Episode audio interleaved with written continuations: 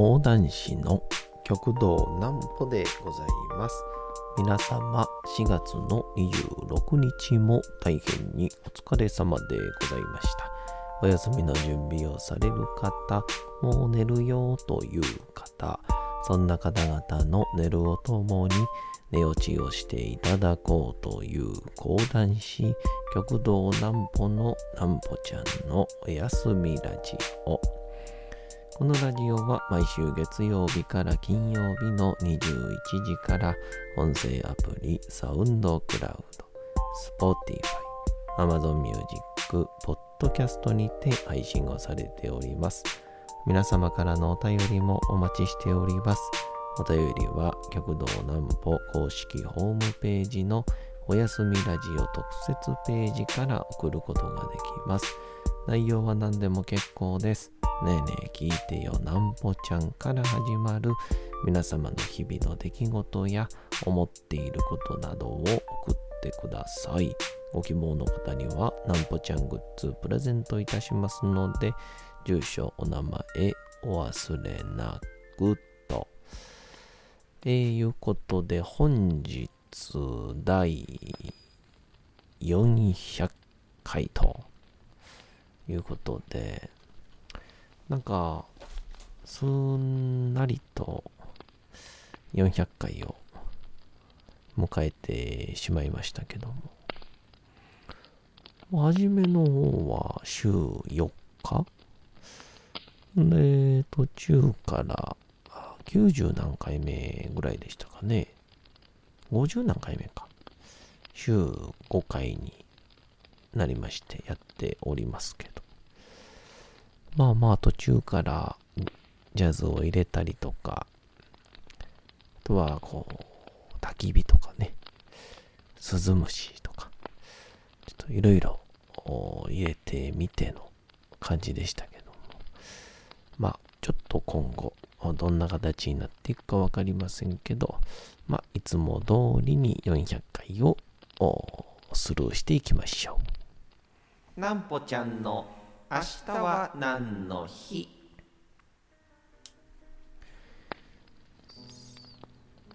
さて、明日が4月の27日でございますね。もう27なんですね。なんかあっという間でございますけども、さ、4月が、あららら。もう5月にね、ちょっと私、東京での会が、5月20日の金曜日、19時からですかね、あの、なんぽちゃん寄せ in 東京っていうのがありますんで、皆さんもしよければ、えー、来ていただけたらと思います。Twitter とか、もしくはまあ、直接ホームページ越しに言っていただいても結構でございます。さあ行きましょうか。哲学の日。ギリシャの哲学者ソクラテスが時の権力者から死刑宣告を受け、紀元前399年4月27日に毒を煽って亡くなったことへの追悼から制定をされた記念日です。対話的問答を通じて相手にその無知を自覚させようとする。も受け入れられず告白告発をされ死刑判決となりました。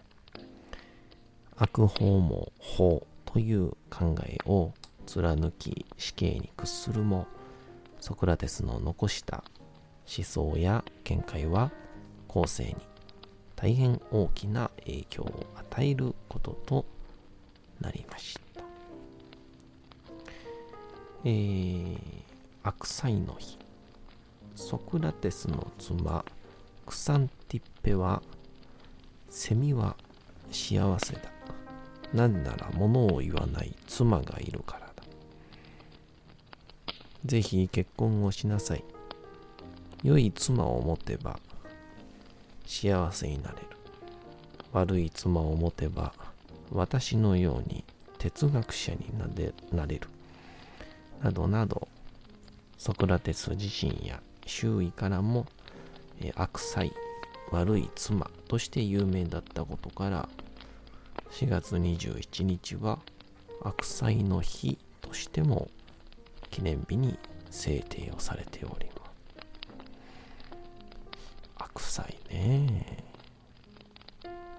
ま、ちょっとこう、なんとも言えない気持ちには、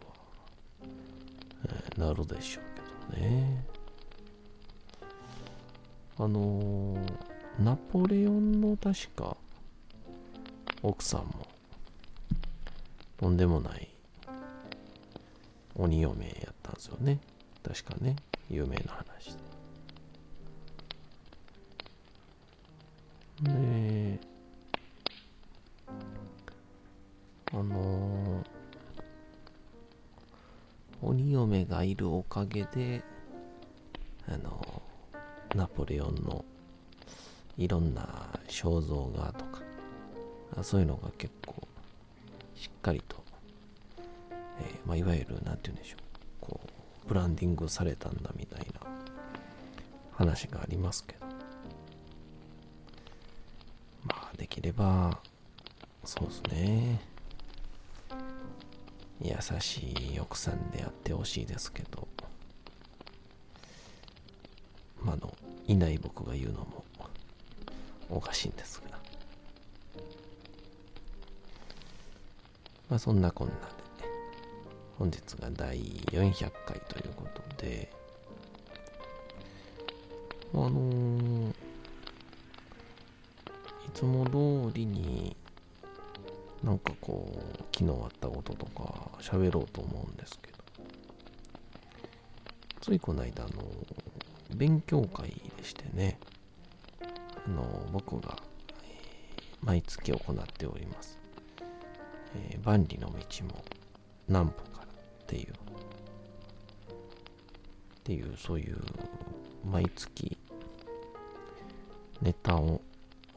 2本。下ろしていって。25ヶ月で、えー、50席と。そういうような目標でやってるんですけど。この間やったのが、あのー、あれですよ。あのー、太閤記のですね、えー、三日不審っ、まあ、太閤秀吉という人が、こう、崩れた城の塀を、まあ、本来1ヶ月ぐらいかかるところを、たったの3日でやってしまいましたみたいな、まあ、そういうこう英雄伝というんでしょうか。そういう感じの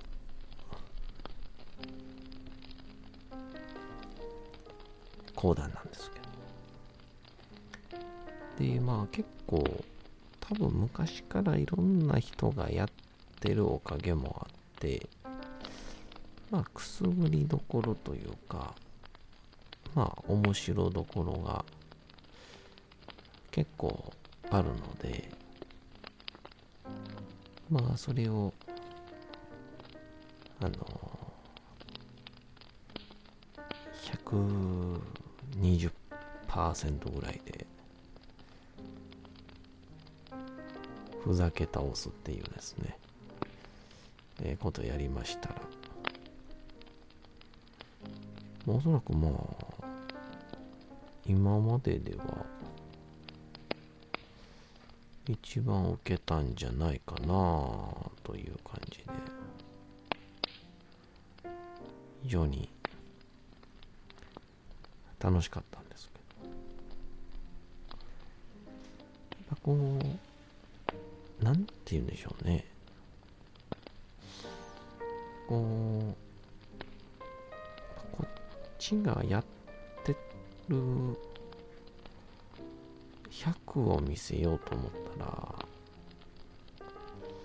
120か150出すつもりでいかんと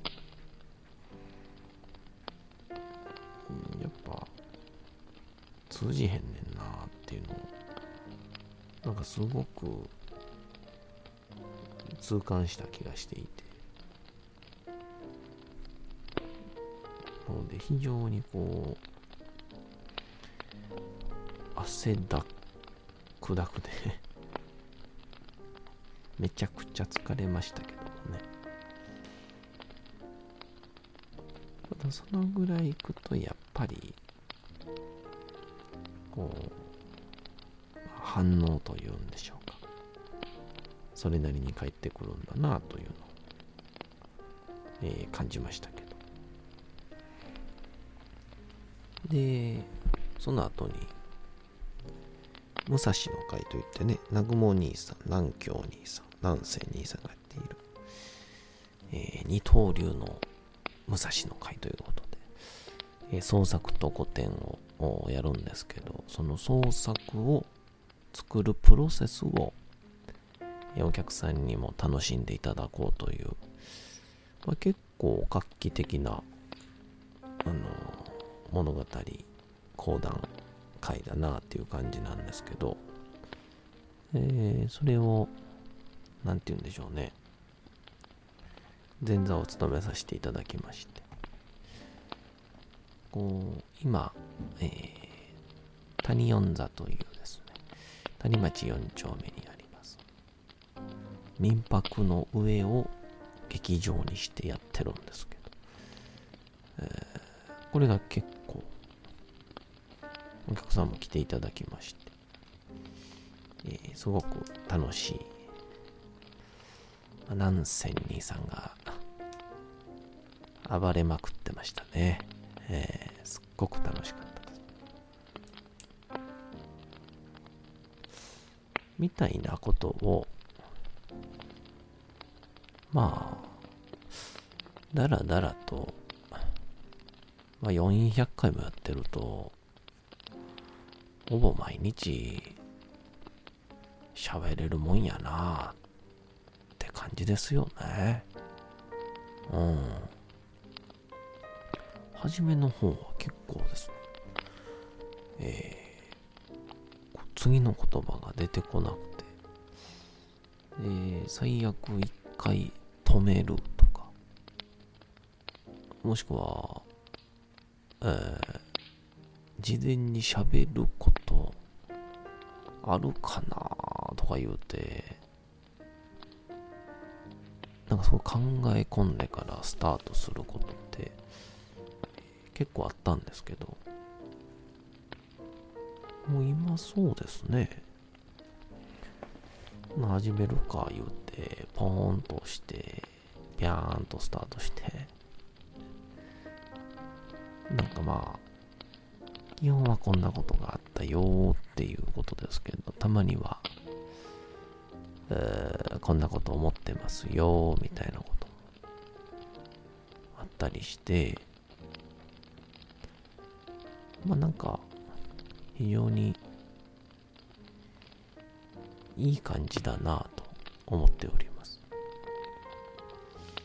あの、テーマはですね、皆さんにこう寝ていただくという話ですから、あの修学旅行とか、誰かの家に泊まりに行った時とか、ああいう時に、布団に入ってから、あの時、そういやさ、俺、誰々のこと好きやってんでみたいな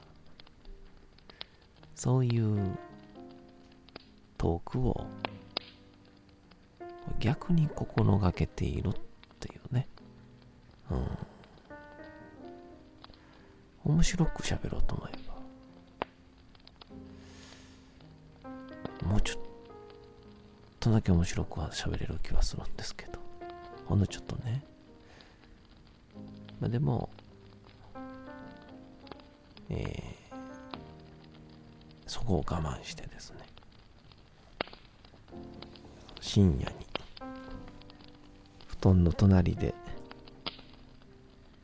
だらだらと喋って、自分が一生懸命喋ったのに、もう気づいたら、隣で寝てる的なね。そういう設定でお送りしておりますので、どうぞ皆さんね、あの、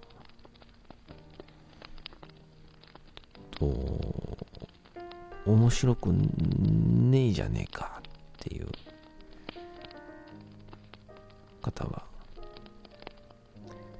えー、ぜひともですね、えー、あの、オールナイトニッポンを聞いてください。えー、あの、面白いですか？寝れるかは知りませんけど。え、まあ、なんかそんな風に求めてくれる人が聞いてくれればと思うんですけど。ここ最近、1日だいたい80、90、100までね、行ったりするんですけど。体誰が聞いてるんでしょうね。ある意味こう、ルーティンにね、してくださってるわけじゃないですか。こんなありがたいことは、えー、ありませんので、あの、ですから、皆さんは、えー、もしこれを今聞いている方々は、非常に僕と波長が合うか、えー、相当心が豊かな人です。えー、マイペースに好きなことを貫ける素晴らしい人です。えー、ですんでね、えー、もしこれを聞いていて、なんか最近つまんないんだよな、みたいな、えー、ことに感じ始めたら、それをですね、えあなたが、え、大成長した証拠です。ですので、あの、どうぞどうぞ、あの、いつ聞くのを始めてもいいし、いつ聞くのをやめても結構です。えー、ただひたすらに、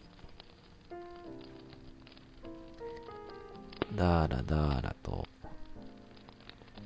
喋、っているわけでございますので、まあでもとりあえず、えー、小説のうとうと朗読会は、吉田松陰を、えー、先生を呼んでたんですけども、ちょっと401回目からはですね、ちょっと一個、まあ僕なりの挑戦といいますか、皆さん知ってると思うんですけど、えー、金閣寺、ね、三島由紀夫の金閣寺。ちょっとあれを読んでいこうかななんて思ってます。もう一度やっぱ1日1ページから2ページ読むと、ありがたいことに僕が自動的に本を読めるというね、えー、どうぞ皆様、えー、401回目からもどうぞお付き合いをください。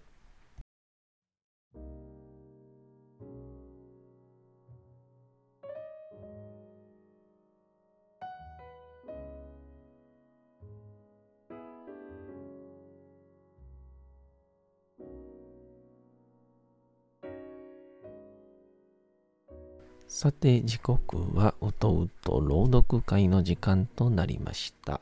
皆様小さい頃眠れなかった時にお父さんお母さんおじいちゃんおばあちゃんお世話になっている方に本を読んでもらった思いではないでしょうか。なかなか眠れないという方のお力に寝落ちをしていただければと毎日様々な物語小説をお届けしております。さて、本日お読みします。今日が最後になります小説の吉田松陰でございます。野山国という中に入って、えー、まあ、この俳句の会を作ろうということをするんですけど、まあ、今日ちょっとせっかくなので、まあ、頑張って最後まで行ってみようかなとえー、思いますけども、えー、どうかどうか、あぜひとも最後までお付き合いをください。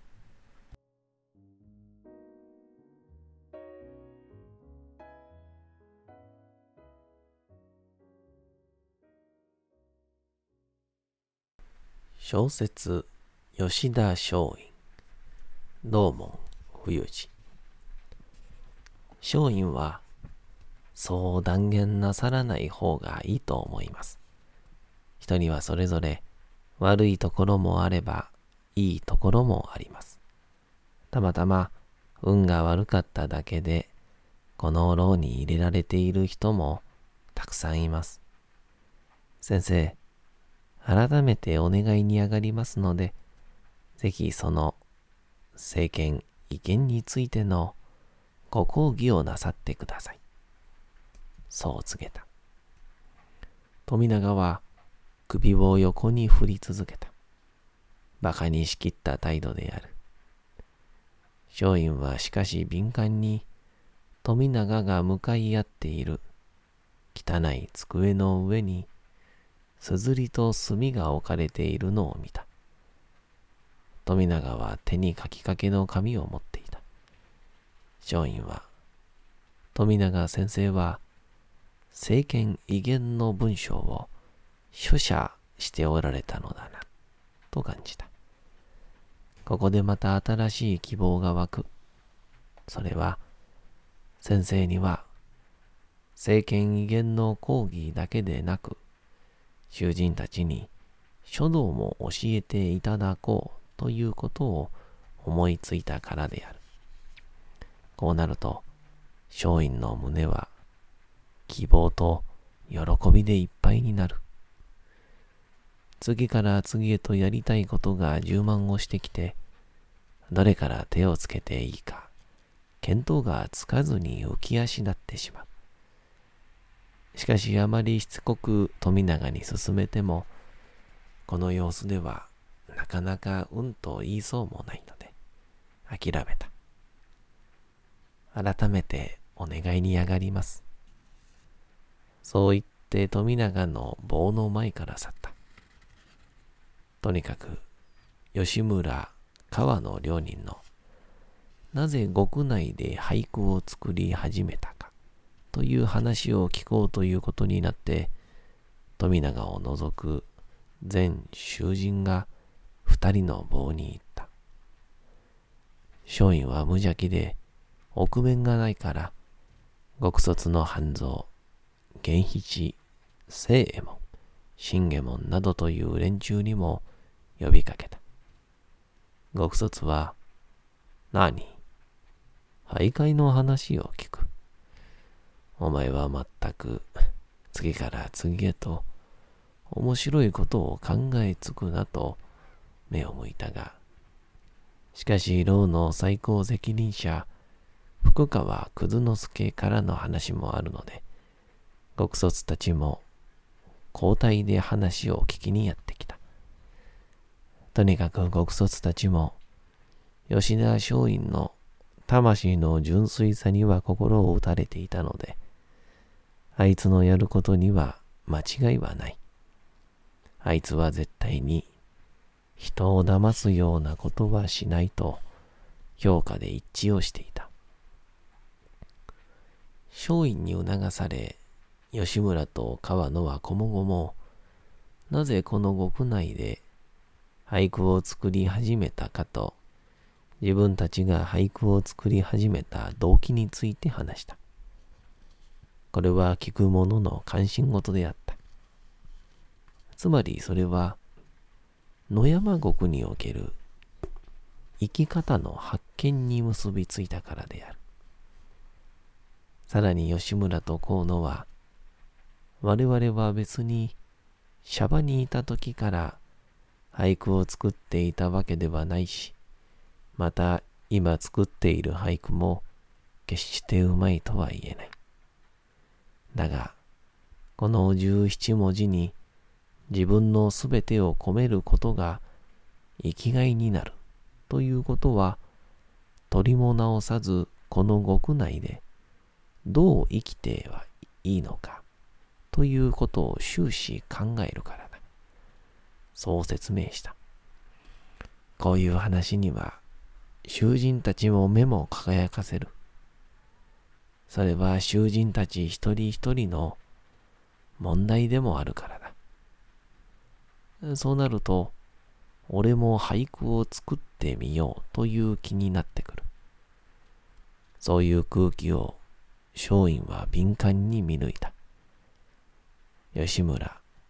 川の二人の話が終わった後、松陰は、皆さん、梁先生に何かお尋ねになりたいことはありませんかと質問を促した。みんな首を横に振る。まだそういうことには慣れていない。下手なことを聞いて馬鹿にされたくないという思いがあった。そこで松陰は、どうでしょう？我々も俳句を作ってみようではありませんか？そしてお互いに作った句を発表し合いましょう。そう提案した。囚人たちは顔を見合わせ、ニヤニヤ笑った。